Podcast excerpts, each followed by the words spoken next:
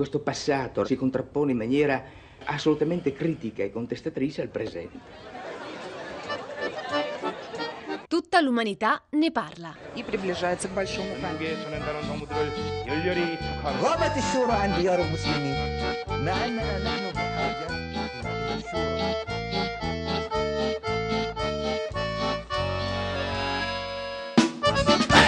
Buongiorno, buongiorno, un caro saluto da Edoardo Camurri e da Pietro Del Soldà, buongiorno, benvenuti. Buongiorno, benvenuti a Tutta l'umanità ne parla, il talk impossibile di Radio tre, dove a parlare dei grandi temi di attualità nazionale e internazionale troviamo le menti immense dell'umanità. E oggi, Pietro Del Soldà, il tema riguarda una parola che è anche un po' faticoso pronunciare, perché si pronuncia in inglese, però ha un significato tutto italiano, almeno nella declinazione che ne è stata data dall'attualità politica. In quest'epoca di cambiamento il tema di cui discuteremo è incarnato dalla parola navigator. È così, Edoardo, allora sta per diventare in realtà la misura bandiera del governo italiano, il reddito di cittadinanza, di cui abbiamo parlato tante volte anche a Radio tre. Ebbene, in questi giorni stiamo apprendendo che le figure chiave sì. per far funzionare questo reddito di cittadinanza saranno i navigator. Ma chi eh. sono? Chi è mai costui? Beh, per ora sappiamo... Una specie di Carneade della... Questo cercheremo di capire. Potevamo invitare Carneade, no? Ammazza, forse per... vedi che alla fine, eh, alla fine dovremmo rivedere la scaletta. Però per ora sappiamo che ciascun beneficiario del reddito di cittadinanza avrà un navigator che lo accompagnerà nei centri per l'impiego, nei corsi di formazione obbligatori e nella scelta del lavoro. È il una navi... specie di inconscio freudiano, eh, insomma, ma no, ma anche Freud. Anche, non... anche peggio. Il navigator, così ha detto il vicepresidente del Consiglio Di Maio, raggiungerà il beneficiario ovunque egli sia e gli dirà: guarda che se prendi il reddito devi fare quello che ti dico. No, il superego, il superego allora, sì, in termini oscilla freudiani. Tra varie possibilità. Sì. E non è finita. Altro compito del navigator sarà di stilare una scheda su ciascun beneficiario del sussidio che servirà al Ministero del Lavoro a capire se l'individuo in questione sta rispettando gli impegni oppure no. Insomma, la domanda è: il navigator sarà un maestro di vita, un angelo custode oppure un guardiano dal sapore vagamente orwelliano? Beh, insomma, potrebbe essere tutte queste cose oppure nessuna, ma insomma lo capiamo eh, e lo cercheremo di capirlo oggi a Tutta l'umanità ne parla, rivolgendosi ad alcune grandi guide del passato. Innanzitutto, e così presento il primo ospite, a colui che più di tutti incarna lo spirito guida, cioè l'archetipo di tutti i maestri accompagnatori, l'uomo in grado di condurci all'inferno e al purgatorio. Signore e signori, benvenuto a Tutta l'umanità ne parla, al padre nobile, mi perdoni maestro, di tutti i navigator, la guida di Dante Alighieri. Benvenuto Virgilio! Bentornato Buon... anche. Grazie, buongiorno a tutti voi. Beh, lei come si sente che l'abbiamo definito un navigator? Beh, senta, mi, mi avete... Voi, voi mi conoscete come il poeta della pietas, dell'umanitas, della misura. E questa cosa mi ha alterato subito proprio. Questa parola mi, mi rischio proprio di... non posso dire, ma di... di perdere la pazienza, perché navigator sì. ma, quando... ma in, in latino come si dice? Ma intanto? È navigator, navigator è parola latina, ah, parola latina è latino, è latino che io non ho potuto usare perché non sta nella metrica, non è parola poetica sì. ma è latinissimo da navigare, è, un, è una parola che era usata nella prosa. E poi questa mania esterofila dell'inglese, usiamo la lingua di una nazione che ha disunito l'Europa con la Brexit, anche qui latino, exit, l'uscita. Certo. Quindi, quindi questo è il primo cortocircuito, questa maniera... Allora... Senta, ma Virgilio, nell'inferno che lei conosce molto bene ci potrebbe essere un girone speciale per quelli che adottano sempre l'inglese anche quando non serve. No, bisogna crearlo. Bis- no, è un girone nuovo oggi, questa esterofilia. Cioè, Dante stesso mi ha definito maestro, autore... dottore, fonte, addirittura duca. Ecco, si poteva chiamare dux, dux eh, ad esempio. No, no, no, Virgilio, no, la, di questi, no, no, la prego Virgilio. No, l'altro vicepremier sarebbe stato contento. Ah, vabbè, ma Virgilio, beh, poi l'aggiorniamo bene a parte. Oppure, su... oppure magister, ecco, eh, magister. magister non è male. Però ecco. Magister, anche qui c'è un altro cortocircuito, perché il magister nominato per decreto da un minister, c'è uno che vale di meno, c'è, c'è qualcosa che non torna. C'è ah, vale di più del minister? No, non si ma, può. Ma chiamarlo superego in termini freudiani, appunto, essendo colui che ordina e dà i principi. voi, voi modernisti vi siete inventati anche alla psicanà questa analisi del profondo, ma chi è andato più, più in profondità di me che sono sceso nell'inferno? Questo è vero, questo è vero. A me, a me interessano le parole, perché... perché queste, queste, dietro la parola c'è tutto. Io veramente sono indignato, non abbandono la trasmissione perché... Perché è amico so, nostro, Virgilio. Perché sono amico vostro, la mamma mi ha insegnato l'educazione fin da piccolo, a Mantova, a Mantova ho fatto un collegio, un collegio proprio allora di... di, di così di, di grande qualità e di grande blasone, però continuerò questa trasmissione, però lasciatemi indignare per questa parola inglese, allora, e parola latina. Allora, latinizziamola, latinizziamola, d'ora in poi. D'ora in poi non diremo più navigator, questa no. è l'ultima volta che lo diciamo, ma una, una tassa o sa, uno sprofondamento all'inferno. Mi anche. sa che rischieremo di pronunciarla altre volte. Senti Edoardo, è un onore avere in trasmissione il navigator di Dante, eh, ma ci torneremo da lui tra poco, ma credo che ci potrà essere utile ascoltare anche una guida che per tutta la sua vita ha diretto non una sola persona, certo era il sommo poeta, non se ne abbia Virgilio. Un altro caratteraccio. Per, eh. Però tante persone, no? Tanti strumenti musicali al tempo stesso da accordare insieme. È con noi uno dei più grandi direttori d'orchestra di tutti i tempi, Arturo Toscanini. Maestro, benvenuto. Buondì, buondì. Buongiorno buondì, maestro. Buondì a tutti, radioamatori, marconisti, pubblico in sala, è sempre con grande... con grande gioia e soddisfazione che approccio questo potente mezzo della sacra invenzione del nostro compatriota Guglielmo. Mi riporta alla mente i tempi in cui a Nuova York il Davide Sarnoff creò per me, sì. per me soltanto, una grande orchestra della emittente radiofonica N B C, con cui solcammo per anni l'etere di tutto l'emisfero settentrionale nel nuovo continente, e il Davide sì. Sarnoff, che a me aveva dato questi giovinotti americani da condurre, da plasmare. Ecco, lei era un po' il loro navigator, Toscanini. Aia Pietro, eh? hai detto navigator. Aia. Ma, ma Virgilio magari non ci... Però quello è in America, in America ah, si in diceva America, navigator, no? Le piace la parola Toscanini? Ma allora... possiamo dire anche... D'altronde lei sta nel golfo mistico, ha pur sempre un golfo, quindi insomma lì bisogna navigare. L'importante ecco. è far navigare questi musicisti, incatenarli ai remi, al ritmo sonante delle percussioni. Un, due, un, due, un, due. Perché la musica non è facile, la musica è, è, è arte totale, bisogna dedicarci, si con passione, non si può soltanto ma, essere dei dilettanti manigoldi. manigoldi. Ma, maestro, maestro, ma lei in questo momento le bacchette in mano, sentite un colpo, sta proprio dirigendo un'orchestra. Siamo qui a fare, a fare delle prove, eh, perché...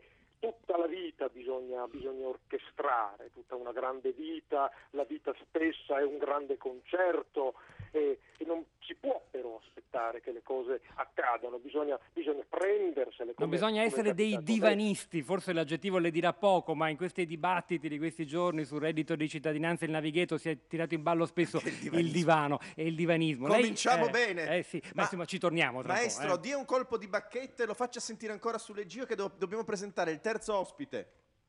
Allora Faccia... andiamo, no, no, no! Co maestro, tutto bene? Eh, eh, Toscanini partito. A capo, a capo! A capo, no, volevo... lento, adagio, no. un dozza, un dozza, no! Allora, su... sullo zoom papà verdiano... Lasciamolo che, bastonare che maestro... i suoi orchestrali... Maestro, mi con... faccia lo zoom papà verdiano. Come il coro delle zingarelle, no? Ecco, sul maestro Toscanini che sta dirigendo con la sua voce, noi qui a Tutta l'umanità ne parla diamo il benvenuto al nostro, perdonatemi, terzo navigator di oggi. Beh, insomma, è uno dei più grandi scrittori americani, anzi il cantore dei poveri americani, il narratore della Grande Depressione e della migrazione verso ovest. Buongiorno John Steinbeck. Buongiorno, buongiorno. Come sta? Visto in che scrittore puntata l'abbiamo... giornalista soprattutto, è perché io sono giornalista prima di tutto. E certo, maestro, anche lei, insomma, è stata una guida, no? Di, di, una, di, una, di una presa di coscienza di un popolo. Sì, sto guardando guardando con molta attenzione quello che succede in Italia. L'Italia ah. è un paese che, che mi è sempre piaciuto, tra l'altro mi ha sempre anche stupito. Quando uscì il mio libro eh, Furore.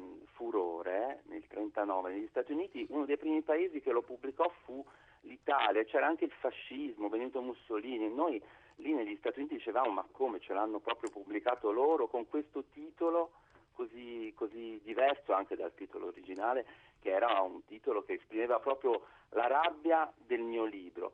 Io in realtà non sono stato guida di nessuno, sono stato un giornalista che ha seguito eh, tante, tanta povera gente, anche tanti migranti che venivano dal Midwest, che emigravano verso, verso la California, appunto nel, nel mio libro Furore. Eh, soprattutto ho guardato, ho assistito, ho scritto quello che vedevo, e ora guardo a quello che succede appunto, appunto in Italia, a questo, a questo Navigator che mh, diciamo mi, mi lascia un po' perplesso. Sì. Io quando andavo all'università avevo un professore che, che mi diceva sempre: in Europa la povertà è una sfortuna, negli Stati Uniti una vergogna. Eh, e quindi ho cercato sempre di andare un po' contro tutto questo, però dare dei soldi a chi in realtà poi non lavora, mi, per me è un po', forse anche un po' troppo, anch'io che sono di sinistra è un po' troppo, sinceramente. Eh, poi, poi arriviamo anche sulla questione del lavoro negli eh, Stati sì, Uniti. Una... Ma Virgilio, una domanda per lei, ma nell'antichità come si trovava il lavoro? Cioè esistevano degli uffici appositi? Guardi, io ho un grande imbarazzo, un grande imbarazzo perché... ho scritto le bucoliche, le georgiche, le Neide, avevo prefigurato questa età sauria, questo imperium sine fine, dove, dove quest'età dell'oro, dove non c'era bisogno proprio di lavorare, non c'era bisogno, ma che reddito di cittadinanza, ma che leggi, ma che lavoro, la natura sponte sua, dava a tutti. Ecco, ho lavorato inutilmente per questa mia profezia, forse avrei dovuto davvero bruciare la mia opera. Ecco, Augusto mi ha trattenuto, ma io avrei dovuto impormi. Ecco, Augusto ha voluto salvare il mio poema, sì. Ma vedo che quest'Italia da allora non è migliorata. Io veramente ce l'ho messa tutta, ce l'ho messa tutta. Sono stato anche frainteso, sono stato considerato un pindaro, vero? Un uomo, un protetto dalla corte, invece no, no.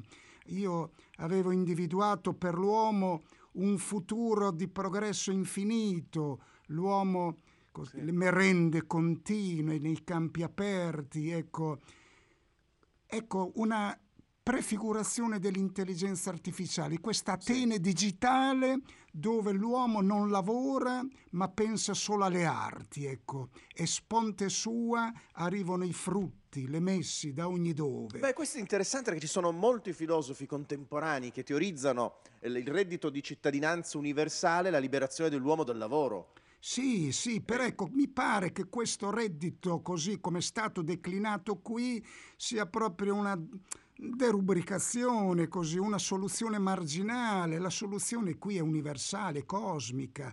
E ci vorrebbe il ritorno di un grande impero di Roma, che io ho celebrato, ma vedo che qui risorgono i nazionalismi, ognuno pensa alle proprie partite I V A. Beh, ci sono state, non so se lei è al corrente delle vicende del ventesimo secolo, delle nostalgie imperiali e romane che si sono riaffacciate. No, ma sono tutti, mm. scimm- hanno scimmiottato, però il paradigma era un altro, era... era l'uomo libero, l'uomo nuovo che doveva arrivare. Io allora non potevo prevedere la figura del Salvatore, però ho avuto un'intuizione, quella del puer, è vero, che avrebbe cambiato il mondo. Io ci ho creduto, ci ho creduto, ma ora, ecco, sono venuto adesso così, momentaneamente così, nella, nella nostra Italia, e vedo che le promesse non sono state mantenute, vedo che le mie profezie non si sono avverate e quindi non... Eh... Senta, posso riportarla così un po' sì. più in basso? Sì. Perché noi stiamo parlando mi... anche di ricerca di lavoro, no? E non mi spiace insistere sul paragone no, tra guida, lei... No, una e... guida ci vuole. Eh, ma una guida se... ci vuole. Il problema è che queste guide, quelle che verranno poi reclutate sì. dall'Agenzia per il Lavoro, sì. ai, i navigator, ai navigatori, anzi forse devo dire, sì. hanno qualcosa in comune con lei, soprattutto per come lei appare nella commedia di Dante, cioè sono a tempo indeterminato. Accompagneranno, eh, attualmente almeno, eh, i beneficiari del reddito di cittadinanza, ma soltanto per un po', credo ventiquattro mesi. In fondo anche lei è successa la stessa questo, cosa, no? Io, Quell'ingrato e, di Dante e, l'ha ecco, lasciata questo, le questo, foglie questo, del paradiso. Questo, questo, qui li capisco, li capisco perché è un'altra, è un'altra contraddizione questa, perché cosa è successo a me? È successo che io sono stato scelto per condurre Dante dall'inferno al purgatorio e poi quando si è arrivati al paradiso terrestre sono stato piantato lì, perché ha scritto il poeta ci sarà anima, o mi ha fatto dire il poeta anima più di me degna ti accompagnerà. Ecco, quando si è arrivato alle stelle fisse, al posto fisso, sì. Ecco, per me non c'era più posto, quindi voglio dire mi sono son sentito deluso, mi sono sentito proprio una seconda scelta proprio. Non è bello trattare così una guida come me. L'orgoglio di Virgilio eh, precario. L'orgoglio di Virgilio precario, mentre con se... la scusa che io non sì. avevo conosciuto Cristo, non avevo la fede, ma comodo per Dante, aveva Cristo per la fede, me per la ragione e io sono rimasto con niente in mano e sono dovuto un, tornare. Un giorno Virgilio le promettiamo che faremo una puntata di Tutta l'umanità ne parla in cui ci sarà un confronto, un faccia a faccia, faccia fortissimo, senza esclusione di colpi tra lei e Dante Alighieri. Senza sì. Beatrice, promesso. Senza Beatrice. Sì, perché senza... sono dovuto tornare nel limbo, capite voi? Ah, no, no, ha perfettamente ragione, io sto dalla sua parte Virgilio, ma insomma le Eta... promettiamo che in una prossima puntata un faccia a faccia molto duro, serrato tra lei e Dante. Adesso però urge tornare dal maestro Toscanini Beh, che sì, stava sì. maltrattando. No, no, non facciamolo arrabbiare. Eh, no, perché lui è un navigator abbastanza severo con i suoi. Maestro, come va? C'era la Carla, mia moglie, che mi chiedeva se volevo andare a Bayreuth quest'anno, ma ho detto di no, c'è un tempo che è un orrore in Germania, no, no, no, quest'anno no, un anno sì, un anno no, quest'anno che ci vada quel giovane lì, quel Furtwängler, va bene? Così promuoviamo un po' i giovani. Senta un po', ma lei, c'è anche Steinbeck, che parliamo di America con tutti e due, perché l'America è la terra delle opportunità, lì eh, insomma le ah. cose eh, sono tutte un po' in capo alla responsabilità e alla capacità di ciascuno, altro che navigator, no? Lei Del Soldà crede sì. che qualcuno mi abbia donato il podio così da un giorno all'altro? Tra l'altro lei ci è salito molto presto sul podio, è vero che per la, a diciannove anni per la prima anni. volta? diciannove anni. Per senza raccomandazioni. Del nostro maestro.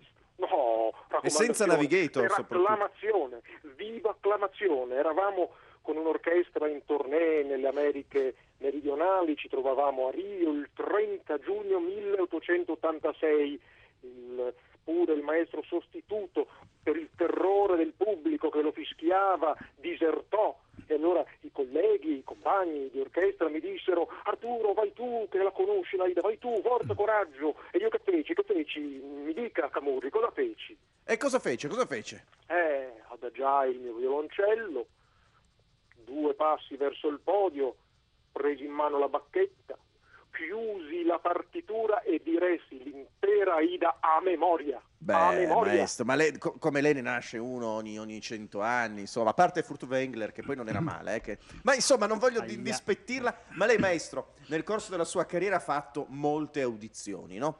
E quando un, un giovane si presenta per trovare lavoro, in questo caso trovare posto nella sua orchestra, a prescindere da, come dire, dai meriti musicali, tecnic tecnicamente musicali, lei quali caratteristiche proprio caratteriali, umane, di personalità va a ricercare?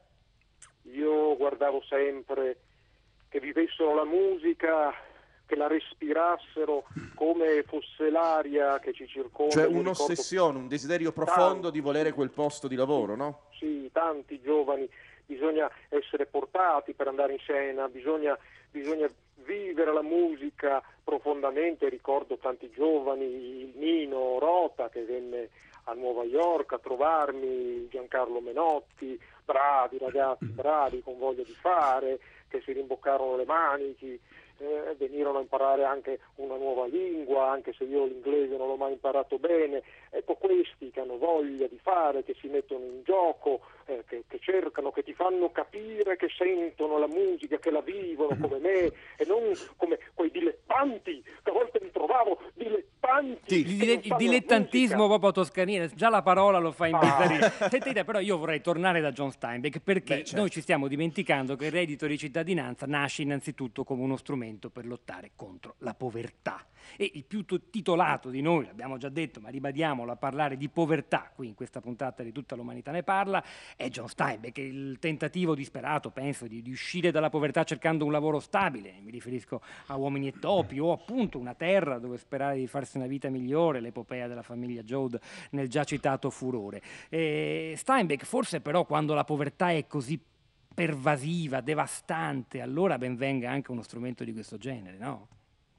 Ma voi parlate solo appunto di povertà, eh, io in realtà, questo in molti l'hanno dimenticato forse in Italia, eh, dopo tanti anni rispetto a Furore, nel millenovecentosessanta, quando già ero, ero eh, quasi sulla sessantina, presi un furgoncino e mi rifeci tutto il giro eh, degli Stati Uniti, dei quei posti dove ero andato a vedere appunto la povertà. E non la trovai quasi più questa povertà, perché nel mille, era il millenovecentosessanta, c'era questo ceto medio americano travolgente, eh, pacchi da tutte le parti, eh, supermercati pieni, eh, e quindi cominciai a farmi qualche domanda anche sul fatto che forse si doveva vivere consumando un po' meno, e quando lo dissi a quei tempi nessuno, nessuno mi ascoltava.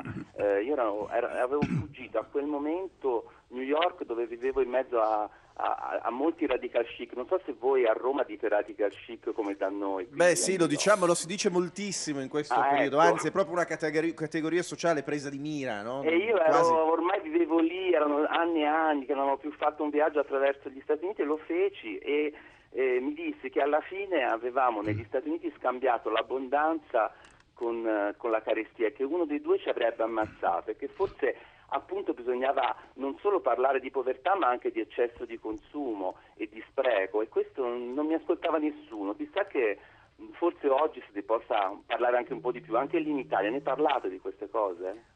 Ma insomma sì, un po', un po', un po', un po'. Un che po' se ne voi? parla, no? Ma se, se ne parla, ma sono appunto come sempre dei, dei, come dei, dei grandi eh, discorsi e proponimenti intellettuali, appunto radical chic verrebbero scambiati. La citazione di Tom Wolfe. Quando credo, ne parlavo io mi dicevano che alla fine ero un comunista. Tutta la vita mi hanno detto che ero un comunista e non lo sono mai stato, anzi i comunisti dicevano che ero un sentimentalone, che ero, che ero un, un, un, un giornalista melodrammatico, sì. eh, e, eppure appunto poi alla fine... E fra l'altro è un curioso destino, perché adesso mi è venuto in mente una puntata di Fahrenheit della settimana scorsa in cui si è parlato della storia di Elsa Morante, no? E anche Elsa Morante fu accusata moltissimo dai, comunismi, dai comunisti dell'epoca di sentimentalismo eh, blandamente poetico, no? Nonostante appunto le istanze forti e metafisiche che la storia del Samorante portava. Ma questo Chissà ci se porta queste lontano. Parole evocano qualcosa al nostro Virgilio. La, lei nei confronti della povera gente, i poveri che ha raccontato Steinbeck, eh, i poveri di oggi,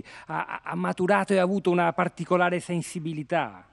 Sì. Oppure preferiva i grandi? No, ecco, sono stato anche qui veramente frainteso, considerato poeta protetto. Invece io ero poeta sprotetto e curavo gli sprotetti. Ero il poeta della pietas, della pietas non solo verso gli dei, la patria, il vecchio Anchise. Ero per la pietas, per l'uomo in quanto tale. Però io, io ho una curiosità che voi sì. mi dovete togliere. Vabbè, volentieri. Queste, questi...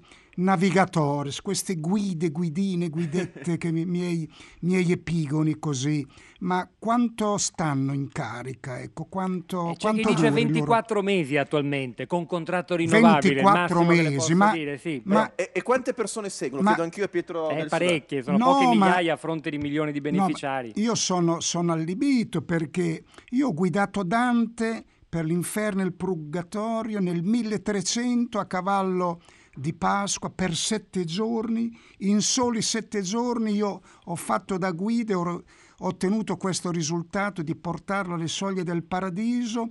Sì. E oggi al posto fisso, diciamo, alle stelle fisse, alle stelle fisse, al posto fisso. E questi qui ci mettono tanto, ma non siamo nell'era del web planetario, di internet, dove tutto è immediato e tutto è globalizzato. La... Siamo sicuri di andare incontro al progresso? Ma infatti è anche possibile che se c'è un, perdoni Virgilio, un navigator per qualche migliaio di persone che cercano, che cercano lavoro mentre usufruiscono del reddito di cittadinanza, beh, la procedura per controllare diventi poi una procedura algoritmica, cioè, e quindi potrebbe in futuro essere proprio un algoritmo a essere il navigator delle persone che cercano lavoro. Sarà solo il nome di un software, chi lo sa. Chi lo sa. Nel frattempo c'è un altro aspetto di questa nuova misura che sta per entrare in vigore che voglio sottoporre al maestro Toscanini. Il beneficiario del reddito di cittadinanza potrà eh, rifiutare due volte l'offerta di lavoro e poi, se gliene verrà offerta una terza, sempre guidato dal navigator, dovrà accettarla pena la perdita del reddito. Lei se l'immagina, anche perché poi dov- potrà rifiutare un lavoro se è troppo lontano da casa, insomma, eh, que- questa idea, questa immagine di un giovane che rifiuta la prima opportunità, lei che vagliava i giovani musicisti per scegliere i migliori, che effetto le fa? Come si diceva, io a diciannove anni già solcavo i mari per andare nelle Americhe con le orchestre a suonare, quindi mi fa sorridere il fatto che un giovane possa decidere di non voler andare oltre la porta di casa o al paese vicino. Io che a tredici anni, tredici anni già imbracciavo il violoncello per il Teatro Regio di Parma. In realtà i giovani che ho conosciuto io nel mondo della musica erano molto più internazionali, aperti, curiosi, con la voglia di viaggiare, di esplorare, di conoscere il mondo. Eh, qui c'è un problema alla base, evidentemente c'è una gioventù che non è cresciuta bene, che non è stata diretta, non è stata diretta, diretta. bene, ecco, mancano ecco. i direttori, i direttori mancano soprattutto. Perde Bravi. sempre le staffe. Allora, però un'ultima, un'ultima domanda, ecco, voi siete tre maestri, in misura diversa, per ambiti diversi, eccetera.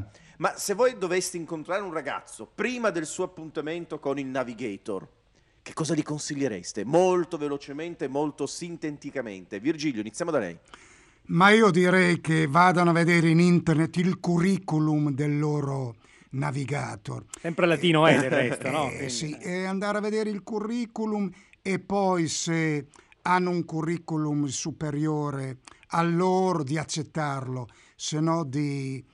Di, di, di, di rifiutarlo, di cercarsi sarei... un maestro di migliore, rifiutare il navigator. Fare... certo che la guida ci vuole, perché tutti i viaggi senza guida sono finiti male, perché Ulisse è il folle volo, lui è andato da solo, Giasone ha fatto la spedizione degli Argonauti anche, e Orfeo è andato di là, nell'aldilà, non è più tornato. Quindi un navigator una comunque guida, serve. Una, una guida del viaggio. Virgilio, patrono dei tour operator. Ci, Sentiamo ci, l'opinione ci, di John. Ci vuole una eh. guida, una guida, una bella guida. Steinbeck, grazie un... Virgilio. Steinbeck, lei, il tempo è tiranno, come dicono quelli bravi. Eh, eh, Steinbeck, lei che consiglio darebbe a un giovane che si deve presentare all'appuntamento con il suo navigator?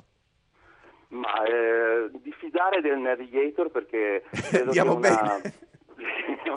Credo che una io ho sempre diffidato dei, dei miei maestri, ho sempre fatto di testa mia, eh, mi sono sempre buttato nella mischia, eh, ho, sono andato a scavare il fango nel, nei, nei campi allagati dei poveri della California, quindi eh, diffidare dei maestri e, e cercare di fare di testa sua, lavorando sodo come lavorano i veri americani. Maestro Toscanini, chiudiamo con lei.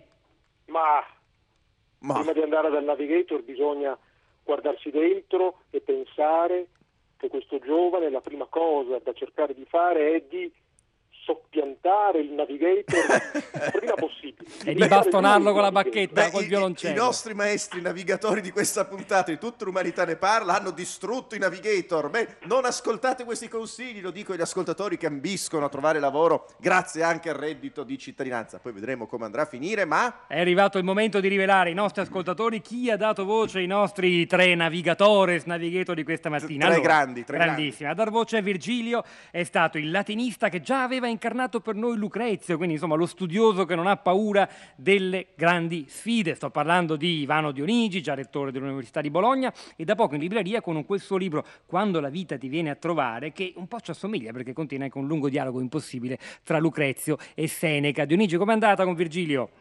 Ma bene, è andata bene. È andata grazie bene. Ivano, grazie. È andata bene.